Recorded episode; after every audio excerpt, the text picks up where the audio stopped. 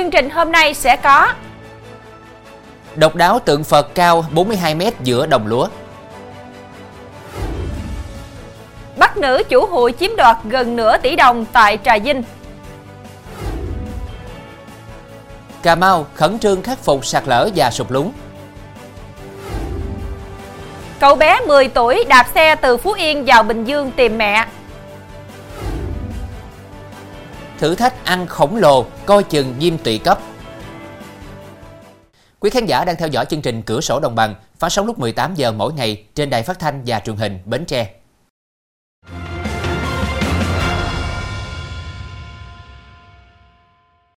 Thưa quý vị, đến thành phố Châu Đốc, tỉnh An Giang du lịch, du khách không thể không đến chùa Quỳnh Đạo. Ngôi chùa này có kiến trúc độc đáo và không gian rộng lớn đến 12 hecta. Nơi đây nổi tiếng với tượng chín con rồng uốn lượn xung quanh quả địa cầu đặt trên mặt nước hồ sen. Chùa Quỳnh Đạo được xây dựng năm 1928. Đến năm 1996, chùa được di dời và xây cất mới tại khu đất diện tích đến 12 hecta. Năm 2018, chùa được xây dựng hoàn thành như ngày nay.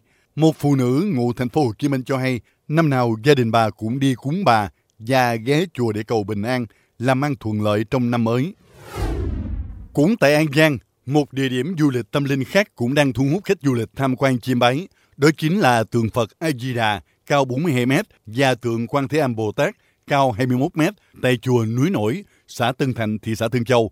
Nơi đây cũng là di tích lịch sử cách mạng, ghi dấu truyền thống anh hùng của quân và dân thị xã Tân Châu trong công cuộc đấu tranh giải phóng dân tộc. Từ mùng 1 Tết đến nay, lượng khách từ các nơi đổ về chùa Núi Nổi để xem công trình kiến trúc mới rất độc đáo là tượng Phật A Di Đà cao 42 m và tượng Quan Thế Âm Bồ Tát cao 21 m. Hai công trình này đã hoàn thành vào cuối năm 2023. Đối tượng này là Trần Ngọc Anh Tú, ngụ thành phố Châu Đốc, tỉnh An Giang, vừa bị phòng phòng chống ma túy và tội phạm thuộc Bộ đội Biên phòng tỉnh An Giang bắt giữ khi đang vận chuyển 1.250 bao thuốc lá. Tổ công tác đã đưa đối tượng cùng tan vật phương tiện về đồn biên phòng Vĩnh Ngương, thành phố Châu Đốc để tiếp tục điều tra xử lý theo quy định của pháp luật. Trong quá trình tuần tra tại khu vực khóm Vĩnh Chánh 2, phường Vĩnh Ngân, thành phố Châu Đốc, lực lượng chức năng phát hiện Tú đang điều khiển xe máy chở nhiều bọc màu đen có biểu hiện nghi vấn nên tiến hành truy đuổi và bắt được đối tượng. Kiểm tra trên phương tiện do Tú điều khiển, có chở 5 bọc ni lông màu đen, bên trong có chứa 1.250 bao thuốc lá điếu, nhãn hiệu Hero trị giá tăng vật là khoảng 17 triệu đồng. Chuyển sang thông tin pháp luật, Nguyễn Thị Hồng Tươi, 53 tuổi, ngụ xã Mỹ Cẩm, huyện Càng Long, tỉnh Trà Vinh, vừa bị cơ quan cảnh sát điều tra công an huyện Càng Long khởi tố bắt tạm giam vì tổ chức chơi hụi để lừa đảo chiếm đoạt gần nửa tỷ đồng. Theo điều tra ban đầu, từ năm 2002, bà Tươi bắt đầu mở hụi và làm chủ hụi bao gồm hụi mùa, hụi tháng và hụi nửa tháng. Đến ngày 8 tháng 2 năm 2024, bà Tươi tuyên bố vỡ hụi. Tại thời điểm vỡ hụi còn 66 dây hụi chưa kết thúc, mỗi dây hụi từ 1 triệu đến 5 triệu đồng. Trong 66 dây hụi chưa kết thúc, bước đầu cơ quan cảnh sát điều tra công an huyện Càng Long chứng minh một dây hụi có giá trị 5 triệu đồng. Bà Tươi đã hút 15 phần hụi khống với số tiền hơn 660 triệu đồng. Số tiền này bà Tươi choàn phần hụi mà các hụi viên đã hút và chiếm đoạt hơn 480 triệu đồng. Thưa quý vị, tại huyện Trần Văn Thời, tỉnh Cà Mau, mực nước trên các hệ thống kênh mương khô cạn gây ra sụt lún, sạt lở nghiêm trọng. Trước tình hình này, chính quyền và cơ quan chức năng tỉnh Cà Mau đang tập trung triển khai mọi giải pháp nhằm bảo đảm an toàn tuyệt đối cho người dân. Theo báo cáo của Ủy ban Nhân dân huyện Trần Văn Thời, tính đến ngày 15 tháng 2, trên địa bàn huyện này đã xảy ra sụp lún sạt lở đất tại 111 vị trí ở 39 tuyến đường với tổng chiều dài hơn 4.000 mét, ước tính thiệt hại hơn 2,5 tỷ đồng. Theo ngành chức năng, nguyên nhân chủ yếu là do nền đất yếu, không chịu được áp lực của các công trình trong điều kiện khô hạn. Giải pháp hiện nay là vận động người dân sử dụng nguồn nước tiết kiệm hiệu quả và giảm tải trọng lên các công trình ở vùng ngọt quá. Còn tại tỉnh Bến Tre, tình trạng xâm nhập mặn trên các tuyến sông chính tăng cao, kết hợp triều cường lớn sâu vào kênh mương nội đồng, khiến đời sống sản xuất của người dân bắt đầu gặp nhiều khó khăn.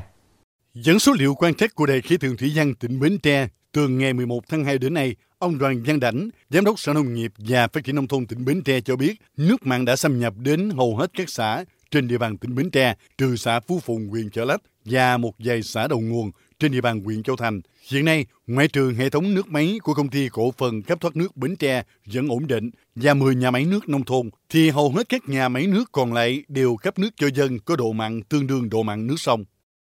Trong phần sau sẽ có Cậu bé 10 tuổi đạp xe từ Phú Yên vào Bình Dương tìm mẹ. Chợ cá lóc lớn nhất thành phố Hồ Chí Minh tất bật trước ngày vía thần tài.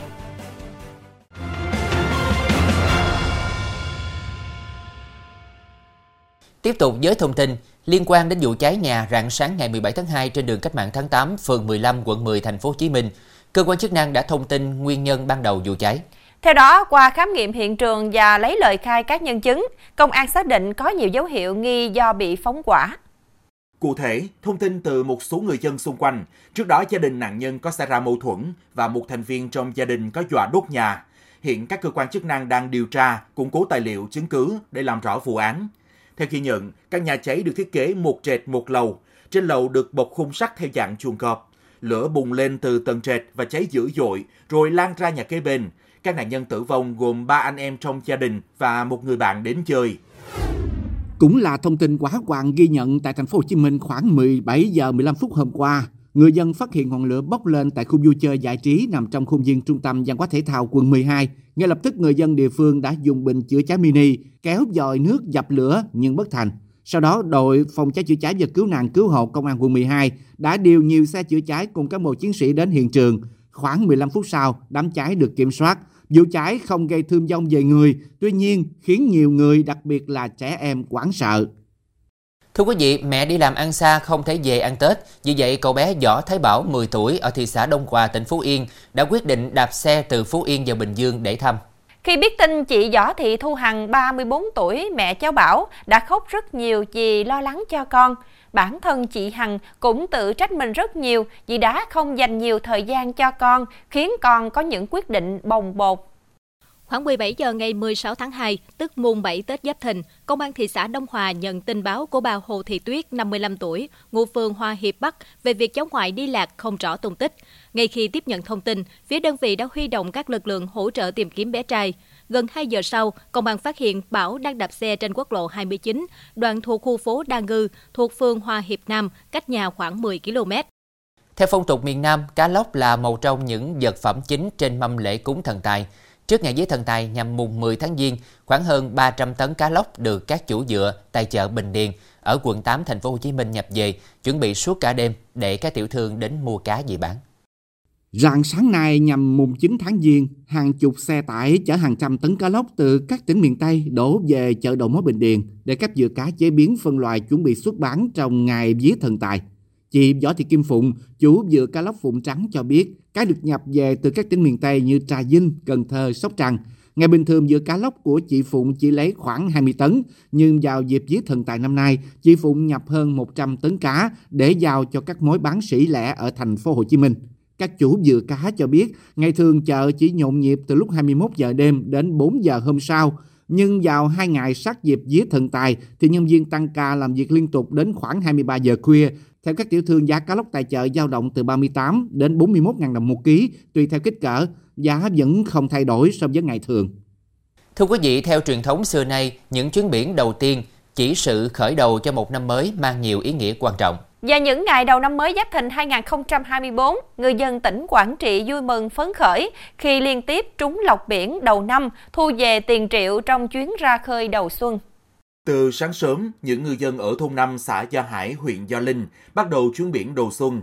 Sau khi đánh bắt vào khoảng 9 giờ, những chiếc thuyền về bờ mang theo những mẻ cá.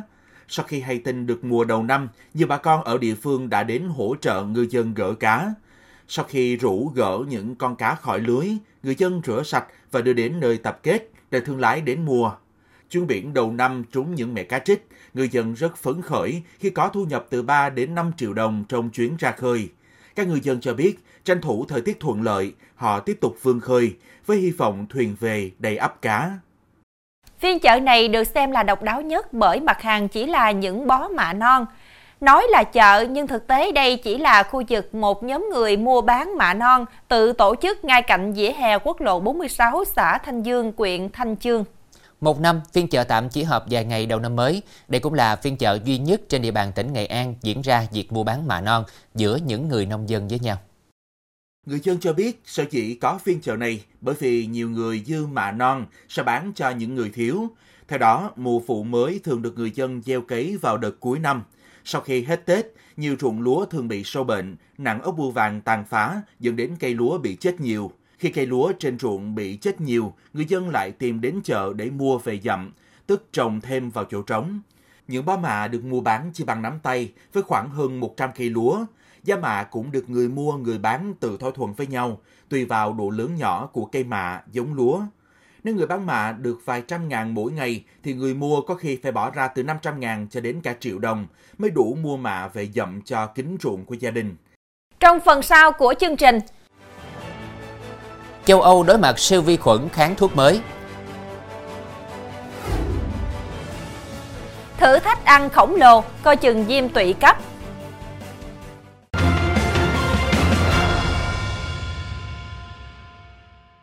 Tình thế giới, Trung tâm Kiểm soát và Phòng ngừa Dịch bệnh châu Âu vừa cảnh báo sự gia tăng đáng kể các ca nhiễm vi khuẩn HVKB kháng nhiều loại kháng sinh tại khu vực này. Cũng theo cơ quan này, người nhiễm vi khuẩn này có thể dẫn đến nhiều biến chứng nguy hiểm như áp xe gan di căn, viêm phổi và áp xe phổi.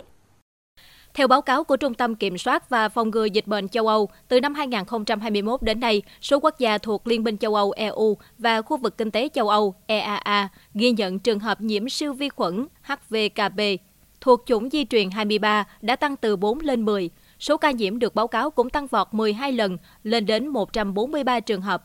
Đặc biệt, chủng vi khuẩn này ngày càng sở hữu nhiều gen kháng lại carbapenem, nhóm kháng sinh cuối cùng được sử dụng để điều trị các nhiễm trùng nghiêm trọng. Giải vô địch thể thao dưới nước 2024 vừa diễn ra tại Doha, Qatar, có sự tham gia của vận động viên người Iran là Taghi Askari, năm nay tròn 100 tuổi, đã khiến cả thế giới bất ngờ. Vận động viên người Iran đã giành huy chương bạc và đồng tại Đại hội Thể thao châu Á lần đầu tiên vào năm 1951 và ông Askari chưa bao giờ đánh mất niềm đam mê với môn thể thao này. Ở tuổi 100, ông Askari đã làm nên điều không tưởng là biểu tượng của sự bền bỉ và đam mê vô hạn. Sáng nay, cựu Thủ tướng Thạc Xỉn Sinh Quát của Thái Lan đã được trả tự do và rời bệnh viện cảnh sát ở trung tâm Bangkok chỉ sau 6 tháng kể từ khi ông quay về nước. Theo Bộ Tư pháp Thái Lan, cựu Thủ tướng 74 tuổi nằm trong số 930 tù nhân được chấp thuận trả tự do trong tháng này. Ông đủ điều kiện để được tha vì ông đã hơn 70 tuổi và mắc một căn bệnh hiểm nghèo. Ông Thạc Xỉn trở về Thái Lan hồi tháng 8 năm 2023 và bị bắt ngay sau đó. Ông bị kết án 8 năm tù vì tội lạm dụng quyền lực và được Hoàng gia Thái Lan ân xá xuống còn một năm tù. Sau đêm đầu tiên ở trại tạm giam Bangkok, ông được chuyển đến bệnh viện đa khoa cảnh sát do có vấn đề về tim phổi. Ông Thạc Xỉn ở lại bệnh viện cho đến ngày được thả.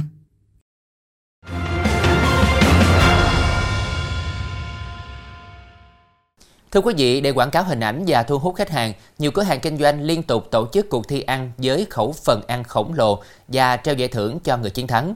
Nhiều bạn trẻ bất chấp nguy cơ ảnh hưởng sức khỏe để tham gia những thử thách này. Tuy nhiên, theo các bác sĩ, với những phần ăn có khối lượng thức ăn khổng lồ vượt quá nhu cầu tiêu hóa so với bình thường sẽ dễ gây sốc, hệ lụy xấu với sức khỏe. Gần đây, mạng xã hội xuất hiện hàng loạt video của nhiều hàng quán khác nhau khuyến khích giới trẻ tham gia thử thách phần ăn khổng lồ để lấy giải thưởng lớn, có thể lên đến hàng chục triệu đồng. Trong quá trình ăn uống, người chơi phải tự mình ăn, không được đi vệ sinh, không sử dụng chiêu trò. Tại một số hàng quán, người chơi còn phải ký cam kết trước khi tham gia để đảm bảo an toàn, dừng lại đúng lúc. Nếu không hoàn thành thử thách, người chơi buộc phải nộp lại số tiền phạt cho chủ quán. Tiến sĩ Trần Quốc Cường, Phó trưởng Bộ môn Dinh dưỡng và An toàn thực phẩm, Trường Đại học Y khoa Phạm Ngọc Thạch, Thành phố Hồ Chí Minh cho biết, khi tham gia thử thách ăn phần ăn khổng lồ, điều đầu tiên là dễ bị đau dạ dày. Con người có thể tích dạ dày chứa một lượng thức ăn, nước uống nhất định. Khi ăn uống một lượng thức ăn quá nhiều trong một khoảng thời gian hạn chế để tham gia thử thách là một điều hết sức nguy hiểm. Khi dạ dày bị giãn ra, thức ăn có thể tiêu hóa không kịp dẫn đến chúng đi ngược từ dạ dày lên thực quản mà dạ dày có các chất giúp tiêu hóa thức ăn, còn thực quản thì không.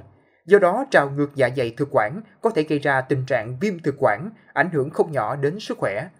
Ngoài ra, ăn uống quá mức bình thường còn có nguy cơ mắc các bệnh rối loạn tiêu hóa, viêm tụy cấp. Bác sĩ chuyên khoa 1 Trần Thị Hiếu, phụ trách khoa dinh dưỡng tiết chế, bệnh viện đa khoa khu vực Thủ Đức, thành phố Hồ Chí Minh cho biết, Việc tiêu thụ thức ăn quá nhiều trong thời gian dài và chứa nhiều dầu mỡ, gia vị cay, nóng có thể gây ra các bệnh về đường tiêu hóa, béo phì, mỡ máu, các bệnh lý về tim mạch, đái tháo đường type 2. Do vậy, bác sĩ khuyến cáo người có các yếu tố nguy cơ mắc bệnh mãn tính không nên tham gia hoặc nên hạn chế việc xem những video tiêu thụ lượng thức ăn lớn trong thời gian ngắn. Nếu muốn tham gia, người dân phải tham khảo ý kiến của các bác sĩ để cân nhắc các yếu tố phù hợp với bệnh lý của mình. Thu Quyền hy vọng rằng những thông tin vừa rồi sẽ giúp quý khán giả cẩn trọng hơn khi tham gia vào những thử thách ăn uống trên mạng xã hội, coi trọng và chăm sóc tốt cho sức khỏe của chính mình. Thông tin vừa rồi cũng đã khép lại chương trình hôm nay. Hẹn gặp lại quý khán giả lúc 18 giờ ngày mai trên đài phát thanh và truyền hình Bến Tre.